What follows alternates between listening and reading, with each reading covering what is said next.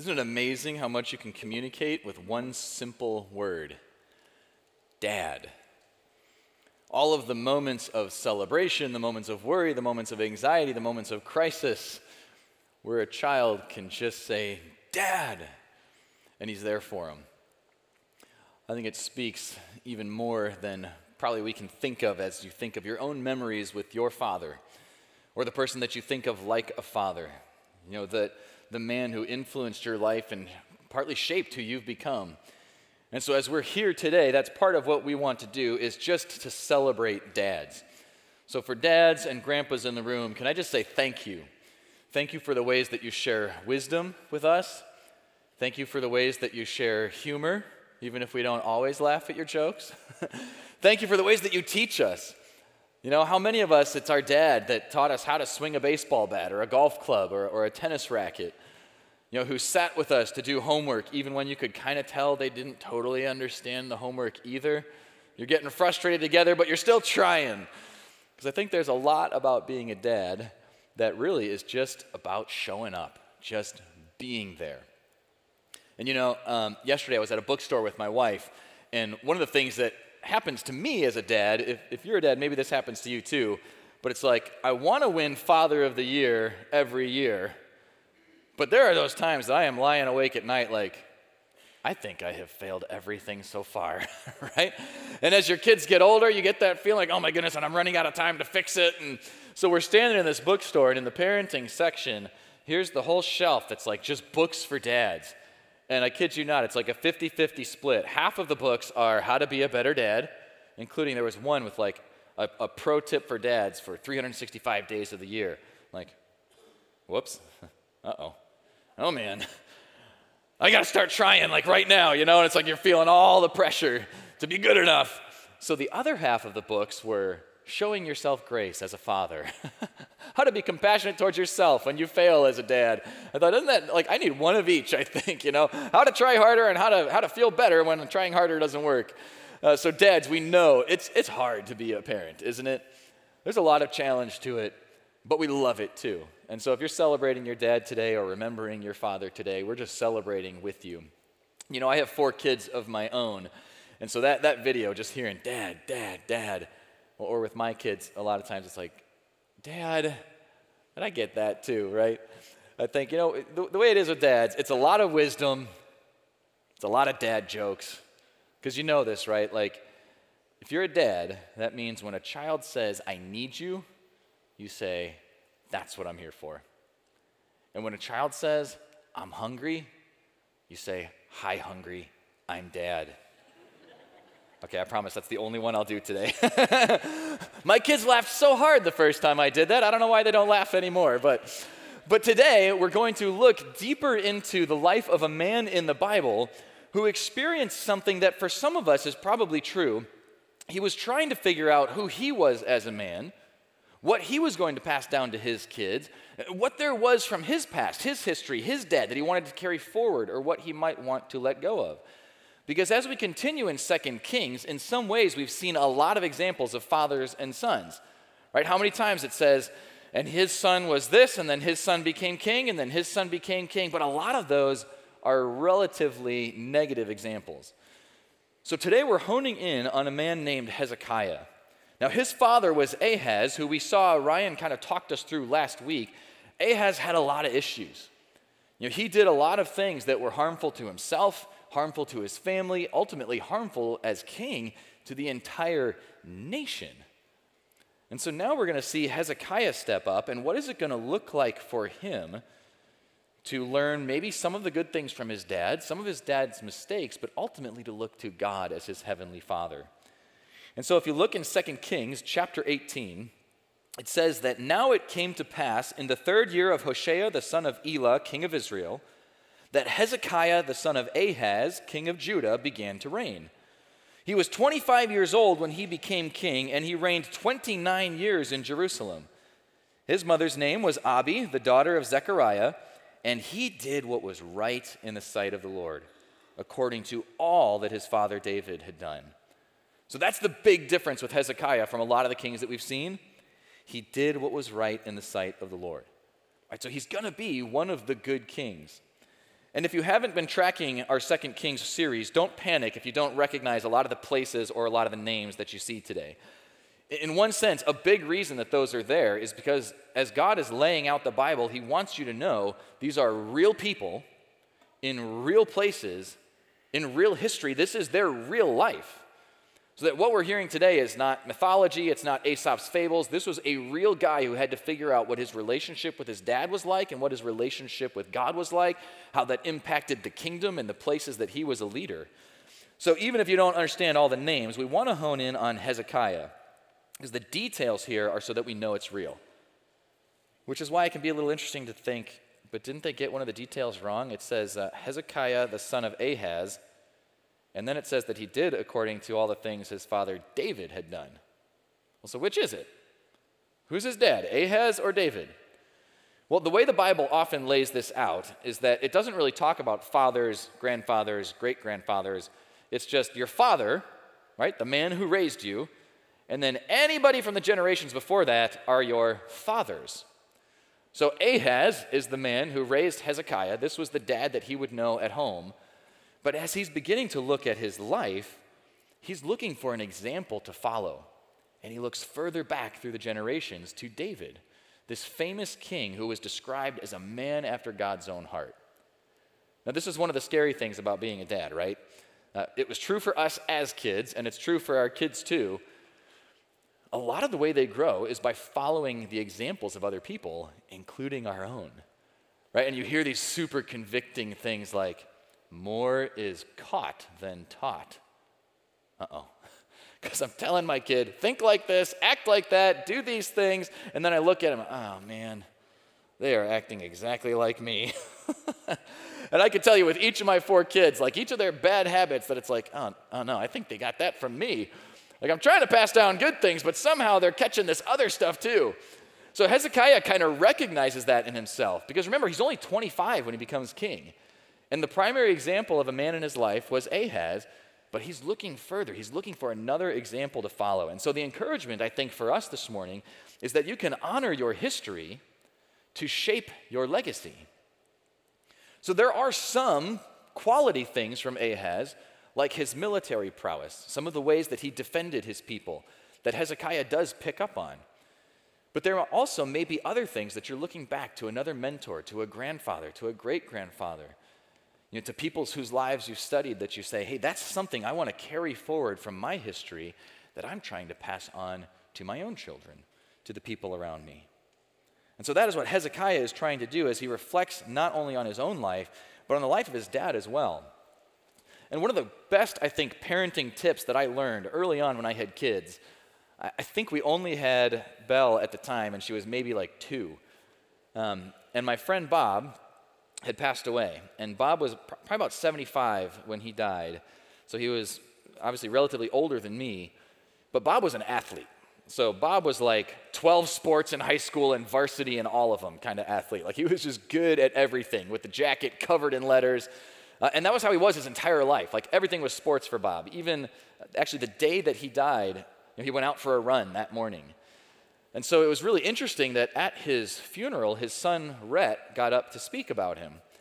And one of the first things that Rhett said was not about cooking out on the grill, it wasn't about sitting in the yard, it wasn't about playing sports. Rhett said, You know, I've never liked sports. And my dad's life was all about sports. And I'm sitting back here, I'm like, oh man, this is about to be awkward. Rhett said, I like politics. I was always interested in student government and things like that that I knew my dad just thought was boring. But every day after school, when I came home, my dad would ask me how student government went. And he would take me to the library and help me find books about famous politicians like Abraham Lincoln or people that I wanted to be more like. And he never pressured me to be an athlete like he was. And as he explained that about his dad, one of the things that he pointed out was how he felt like that helped shape how he thought about God because his dad looked at him and tried not only to shape and lead and teach him, but also to learn who he was, to care about who Rhett was and the things that Rhett was interested in. And, and it served Rhett pretty well because I actually knew Rhett as the mayor of the city where we were living. And one of the things that he took into his fatherhood, and when he was a dad, and into his career in politics, was that he wanted to be like Bob, not an athlete, but somebody who was always willing to listen to what was interesting or important to somebody else. That's a really cool way to think through his history, to honor that as he carries forward his own legacy. Now, for Hezekiah, that would have been a little bit more difficult because, as we said and as we saw last week, the relationship with Ahaz would have been strained. You know, that there was a lot that Ahaz was doing that honestly was destructive. And I know for some of you that, that probably has been part of your experience as well. And so, one of the things that Hezekiah is looking at is what are the things he wants to let go of that may have been part of that? And so, in verse 4, it says that he removed the high places, he broke the sacred pillars, cut down the wooden image, and broke in pieces the bronze serpent that Moses had made. For until those days, the children of Israel burned incense to it and called it Nehushtan, which is just a play on the words for bronze and snake, kind of smashing them into one name so they could worship it as a god.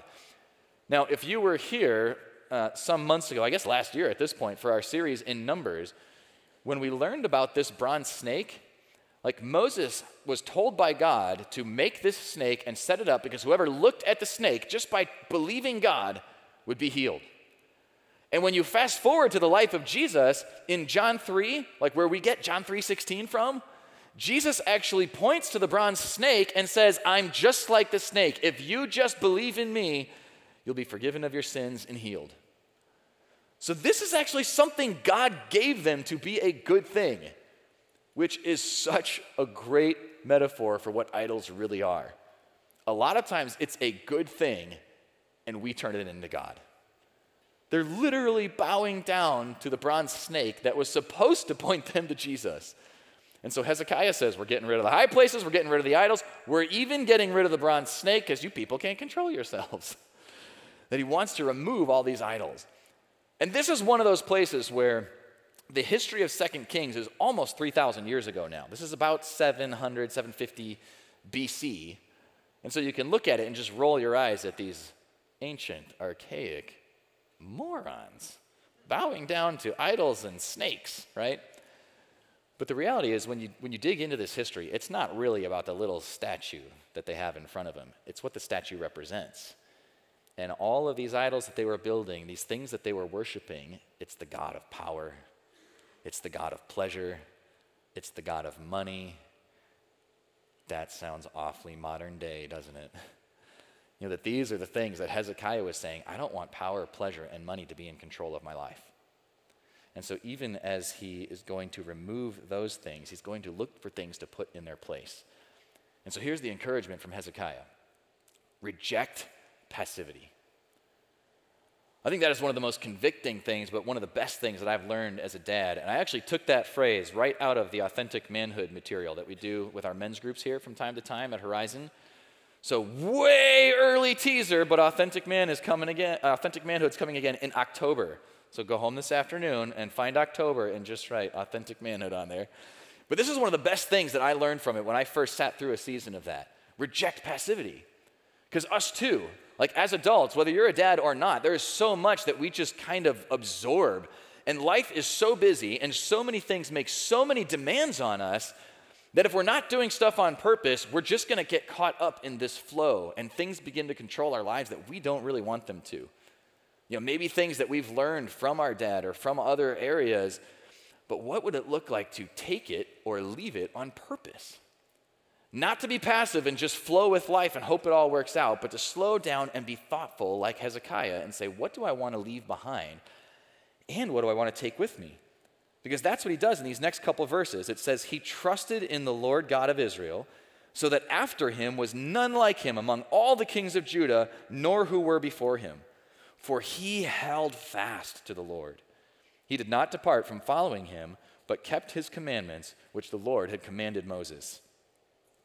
You see the difference for Hezekiah? The thing that he was going to take with him after all the things he left behind, he wanted God in control of his life. He trusted in the Lord God of Israel. And I love this phrase it uses here that he held fast to the Lord. Because we see this part about obeying his commandments, and you know, a lot of the Old Covenant in the Old Testament is like obey equals blessing and safety, disobey equals like corruption and captivity. So, logically speaking, I don't even know if I really care about the Lord, but I'll follow the commandments because that's going to be good for the country, right? But what you actually see with these kings is that it's so far beyond just like God sets down a book of rules, we're supposed to follow it, and then I'll meet him again when we die. Right? The reason they follow them is because they love God. And this phrase, hold fast, it's like put your arms around God like a bear hug. Lock your hands together, and no matter what life brings, do not let go because you trust this Heavenly Father. That's where you see that Hezekiah's relationship with God goes way beyond the political sphere. He has a personal relationship that he wants to hold on to him like a little kid holds on to their dad. I remember once when I was, it's, it's, it's one of those weird things, like you don't know how old you are, but it's like the first real memory you have. I was at some party with my parents. I'm like three years old, maybe, and I panic because I don't know where my parents went. And I turn around, there's my dad. Oh, thank goodness. And I grabbed his leg. I held on as tight as he could. I was like, I am never letting go. And I looked up, and that is not my dad. then I really panicked, but I found him. I found him in the end, you know. But it's like that's that thing that a child wants. Like, where do I turn in those moments? Who is the dad that I hold on to? And I love that this picture for Hezekiah demonstrates an incredible strength as a man. Because for him, in his life, he didn't feel like he could say, Oh, I love my dad so much. I've always been able to give Ahaz a big hug whenever I needed it. He's always there for me. Like he had a dad who had a lot of things broken in his life, and yet Hezekiah found strength in following God. And so I wanted to share a story with you from my friend Jason, and I, I asked him if it was all right for me to share this because I think it's really powerful, but it's also pretty painful. Because when Jason was growing up, his dad was an alcoholic. And Jason was telling me just how crazy it is to think back to that period of his life and what short circuited for him because he felt like he was the one that had to protect his family from his own dad. And so I just want to share you a little bit of this in his own words. He says that I believe that God gave me the ability to love my father even when he was not a good father, even when he was hurting me and my family. I was given the ability to see him as someone who was hurting, who was angry and broken, with no faith, no relationship with his creator, no relationship with his heavenly father not knowing God's love for him, which Jason didn't know as a kid either. He says, I hated the alcohol, but I loved my dad. I was angry with him for choosing alcohol over us, but I was able to forgive and pray for him. So I didn't hate him, but I hated the pain he carried. I hated his choices, and it made me sad that he did not know God. I couldn't fix it for him, he had to choose.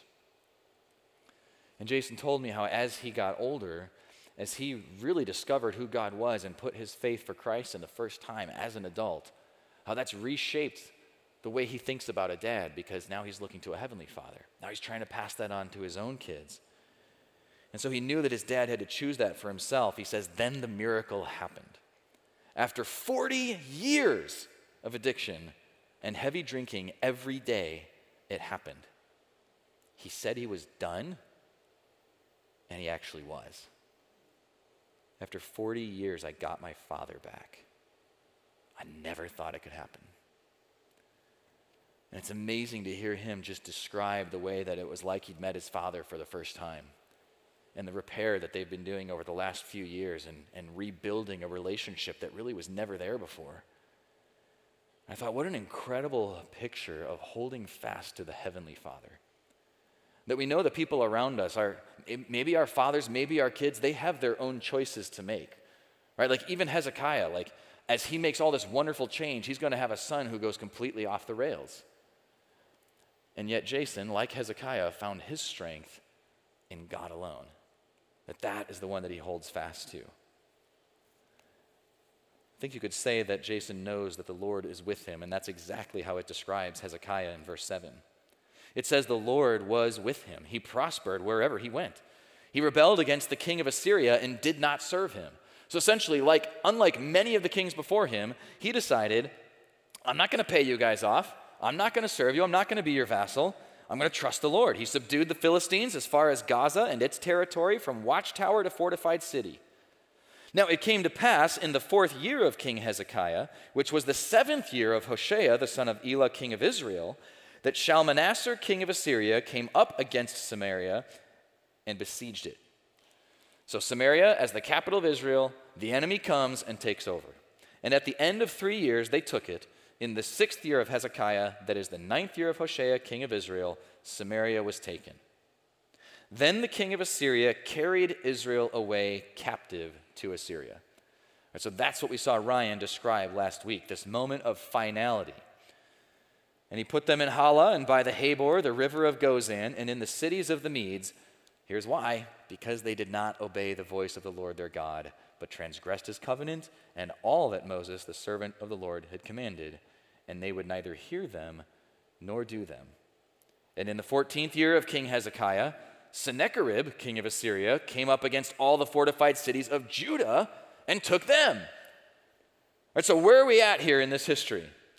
So essentially, what this is saying is things have gone so far south that Israel, the neighbor to the north, has been destroyed, taken into captivity. So now, if you're Hezekiah, king of Judah in the south, kind of like the buffer is gone. The enemy has captured your neighbor, and now the enemy is knocking at your door. What's he going to do? Well, this is part of where he probably feels more prepared because of the military prowess he could learn from his dad. In fact, one of the things that Hezekiah is most famous for is not only that military strength, but also that he was an incredible architect and builder. And so at this moment, one of the things that he built is known as the outer wall, which is kind of a funny name for it now because these ancient cities, they tend to build up on top of it and they build out. So this is Hezekiah's outer wall that now looks like a stone path through the middle of the city because most of it is underground. They've built up over it in the centuries since and out around it. So the outer wall now goes right through the middle of Jerusalem. But just to give you a sense of size, there's a little boy about halfway up on the right side wearing a black sweater and a collared shirt. This wall was massive, 23 feet wide, and part of what was so impressive about it was not only how big it was, but how quickly they built it when they knew that the enemy was at the door. That he had taken all of the other cities, and now it's like only Jerusalem was left. The other thing Hezekiah is famous for building that would have helped in this exact situation is known as Hezekiah's tunnel. You see, historically, Assyria's main way of defeating a city was to besiege it, surround it with their armies, and wait till everybody inside either starved to death or gave up. So Hezekiah knew we had to have a solution for this. So he went to a freshwater source outside of Jerusalem, outside of that wall, and he had one team start digging at the water source, one team inside the city, and they dug a tunnel underground and met in the middle, which to me sounds like a huge mistake. Like those things are not going to line up.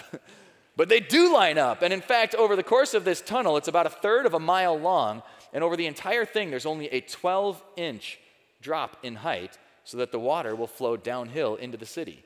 That is a 0.06% precision on this tunnel, which makes you realize maybe these ancient people aren't so stupid after all. With none of the modern tools and none of the modern technology, he was prepared for the enemy's attack. And yet, look what happens in verse 14.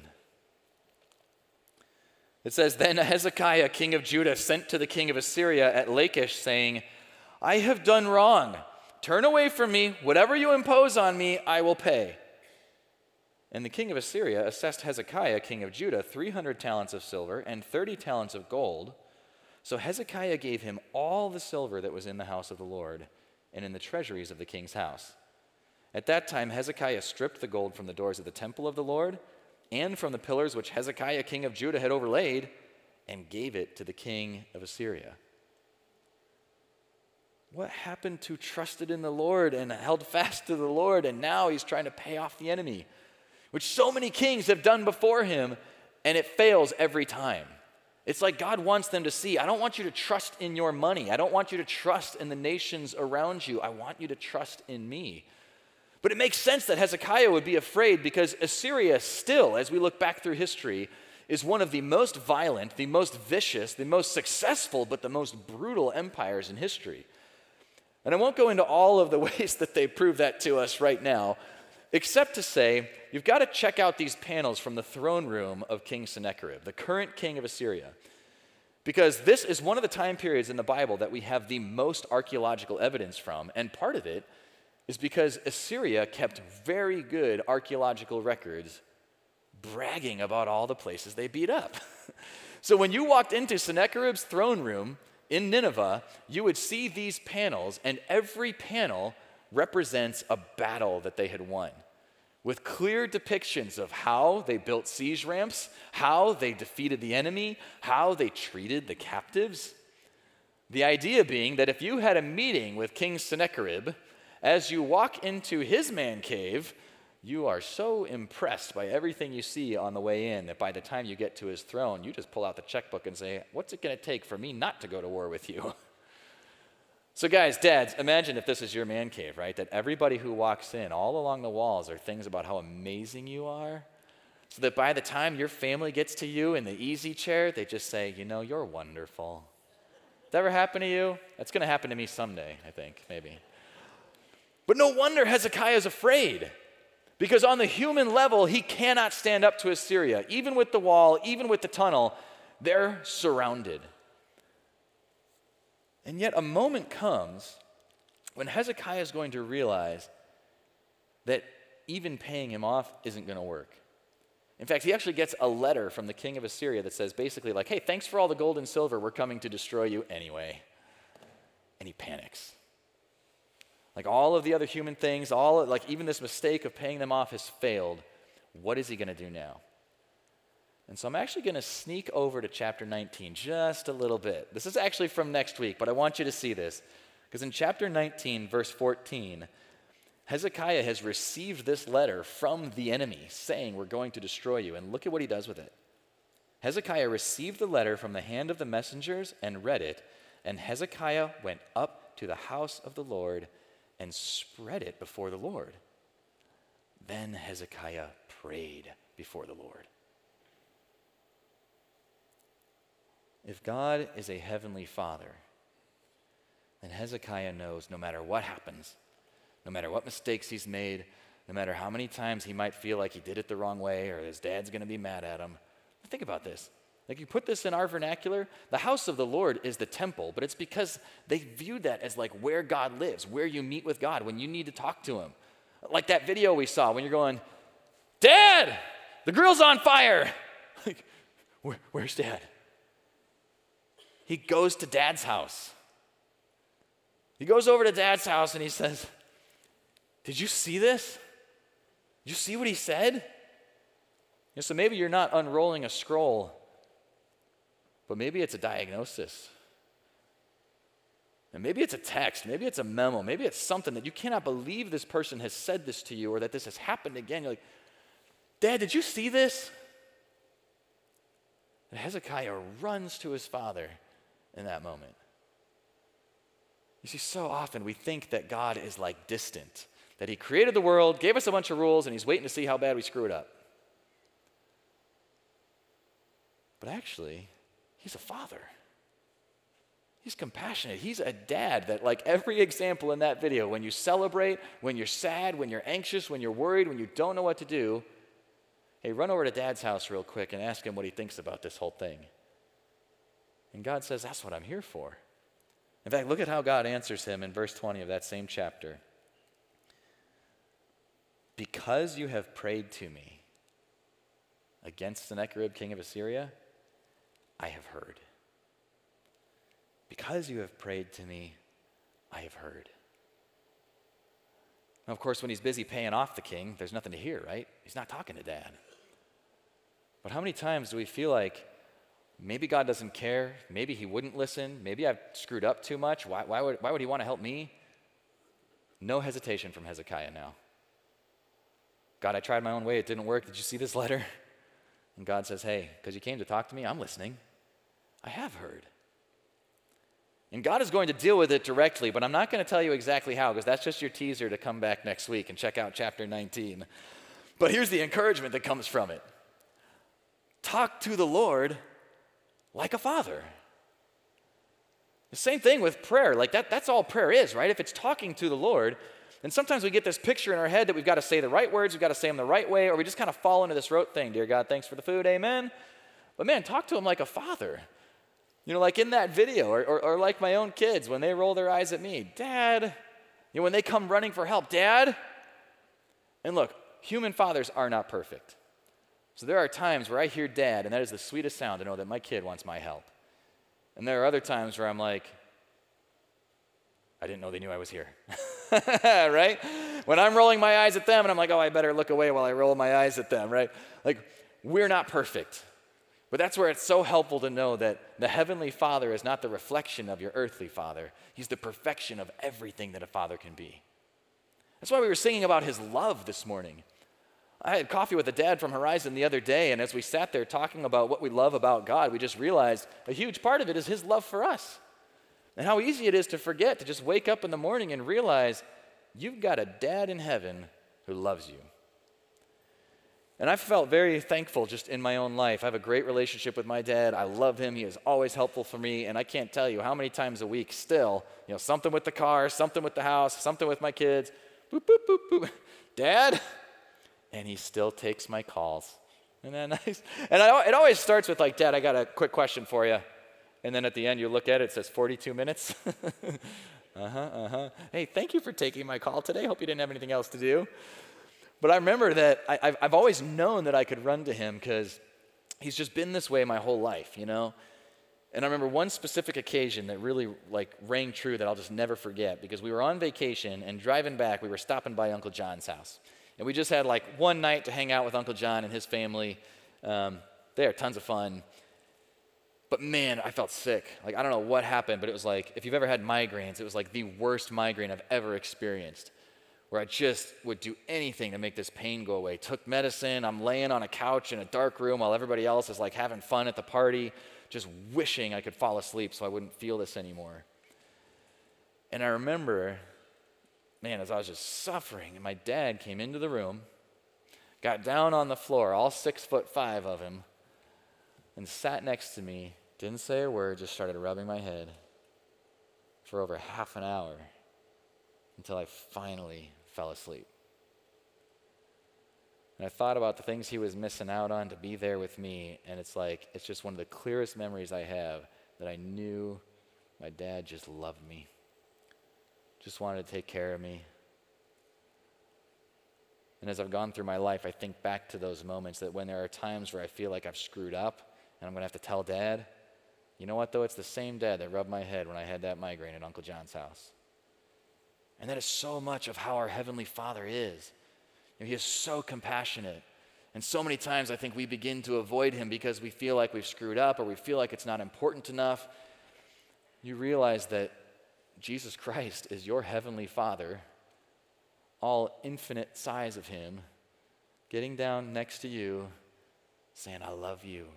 I have compassion for you. I want to help you. In fact, as Hezekiah modeled his life, after his father David, one of the things that he would have read is that we actually have journals and poems and songs that David wrote. And one of those we call Psalm 103, where David himself describes how to understand God as a father. And so it says in verse 13 and 14 of that psalm that as a father pities his children, so the Lord pities those who fear him.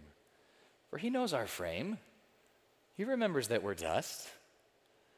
Like, God knows we're only human. And that word pities could also be translated has compassion on. That God has compassion on us. Because, hey, He's the one who made you. He knows you're human, He knows we make mistakes. And earlier in that same psalm, David actually describes the very character of God. So, if this is what God is like as a father, oh, He's compassionate, He's gracious, He's merciful, He's slow to anger, He's abounding in mercy. That means like even more mercy than you actually need. That he doesn't always strive with us, he doesn't harbor his anger forever. Right? This idea that he's not always accusing us for everything that we've gotten wrong because he's compassionate and gracious toward us. And I love that psalm because one, I need that from a father. I need that from my heavenly father. Oh, thank God you are compassionate and merciful because uh, here's the thing that happened, right? Here's where I need your help. Here's where I know we talked about this before, it happened again. And if I think it's always going to be a battle between me and God, then maybe I'm afraid to come talk to Him. But He doesn't always strive with us, He doesn't harbor His anger forever. In fact, it says, as far as the east is from the west, He removes those mistakes from us. Because as a father has compassion on his children, so does the Lord on those who fear Him and follow Him. And so, my encouragement for you today, just like Hezekiah, trust the Lord like a perfect father.